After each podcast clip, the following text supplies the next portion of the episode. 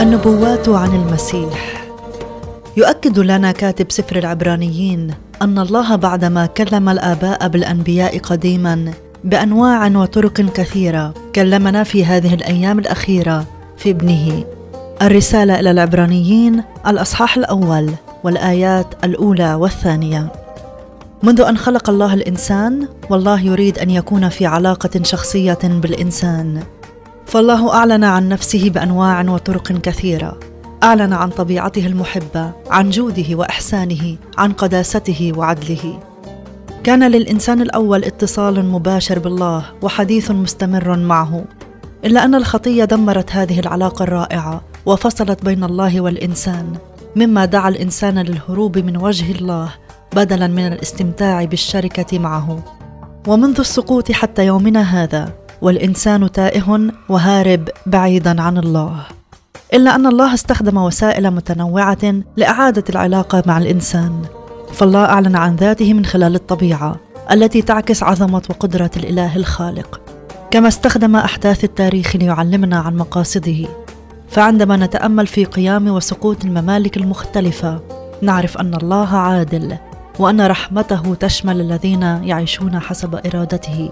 ويفعل مشيئته. وكما ذكرنا في البداية فالله كلم الآباء بالأنبياء قديما بأنواع وطرق كثيرة. فالله دعا إبراهيم ووعده أن يباركه ويبارك نسله وأن من نسله أي في المسيح سيبارك كل الأمم. ومن خلال علاقة إبراهيم بالله اختبر إبراهيم وجود الله وإحسانه.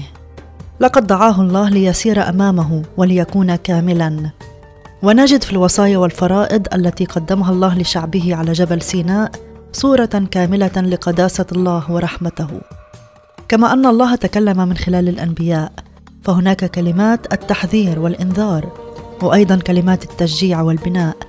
وهكذا نرى أن الله لم يترك نفسه بلا شاهد بل أعلن عن نفسه في كل عصر من العصور. إلا أن الله كلمنا في هذه الأيام الأخيرة في ابنه. وهنا نجد كمال إعلان الله عن نفسه في المسيح يسوع. فالمسيح جسد لنا حب الله في حياته وتعاليمه وقدم لنا فداء لخطايانا في موته على الصليب وقيامته.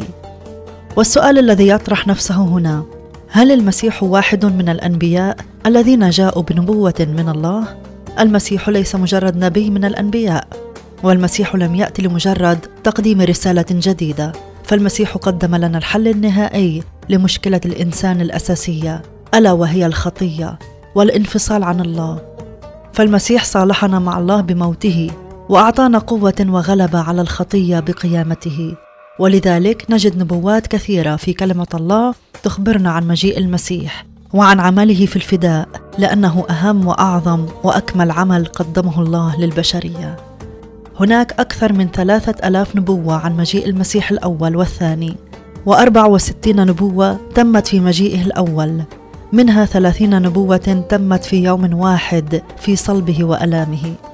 دعونا نتأمل في بعض هذه النبوات وتتميمها في حياة السيد المسيح لنتأكد من صدق وقوة كلمة الله الكتاب المقدس ولكي نتأكد أيضا من كمال إعلان الله في المسيح. لأنه كلمة الله الكامل والنهائي.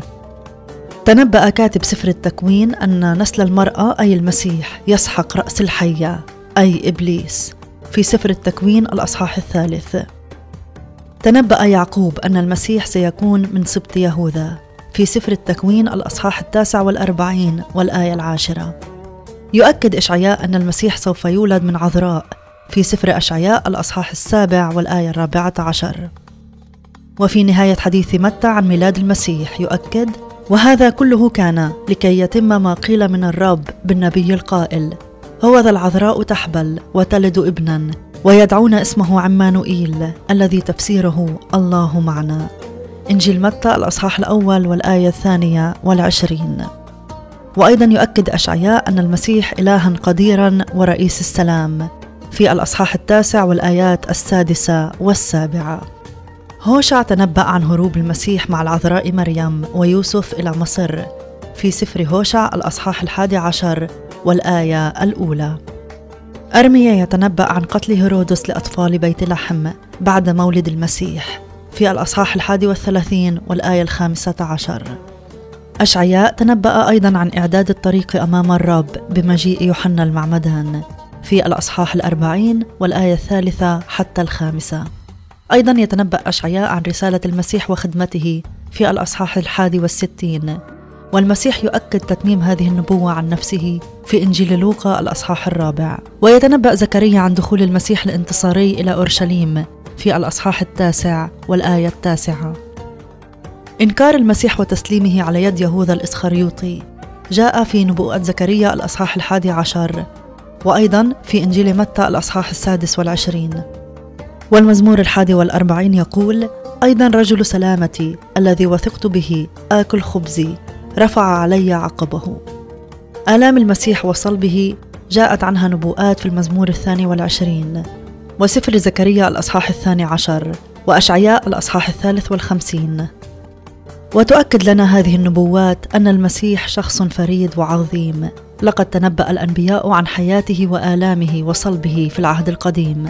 ولقد تمت هذه النبوات كما أكد لنا كتاب العهد الجديد. فالمسيح إذن ليس مجرد نبي من الأنبياء المسيح هو مخلص البشرية. لقد صالحنا مع الله غفر لنا خطايانا على الصليب وأعطى لنا حياة أبدية. ما الذي نتعلمه عن صدق كلمة الله من نبوات الكتاب المقدس عن المسيح والتي تمت بأكملها في مجيئه الأول؟ تأمل في حقيقة أن المسيح ليس مجرد نبي جاء برسالة جديدة من الله.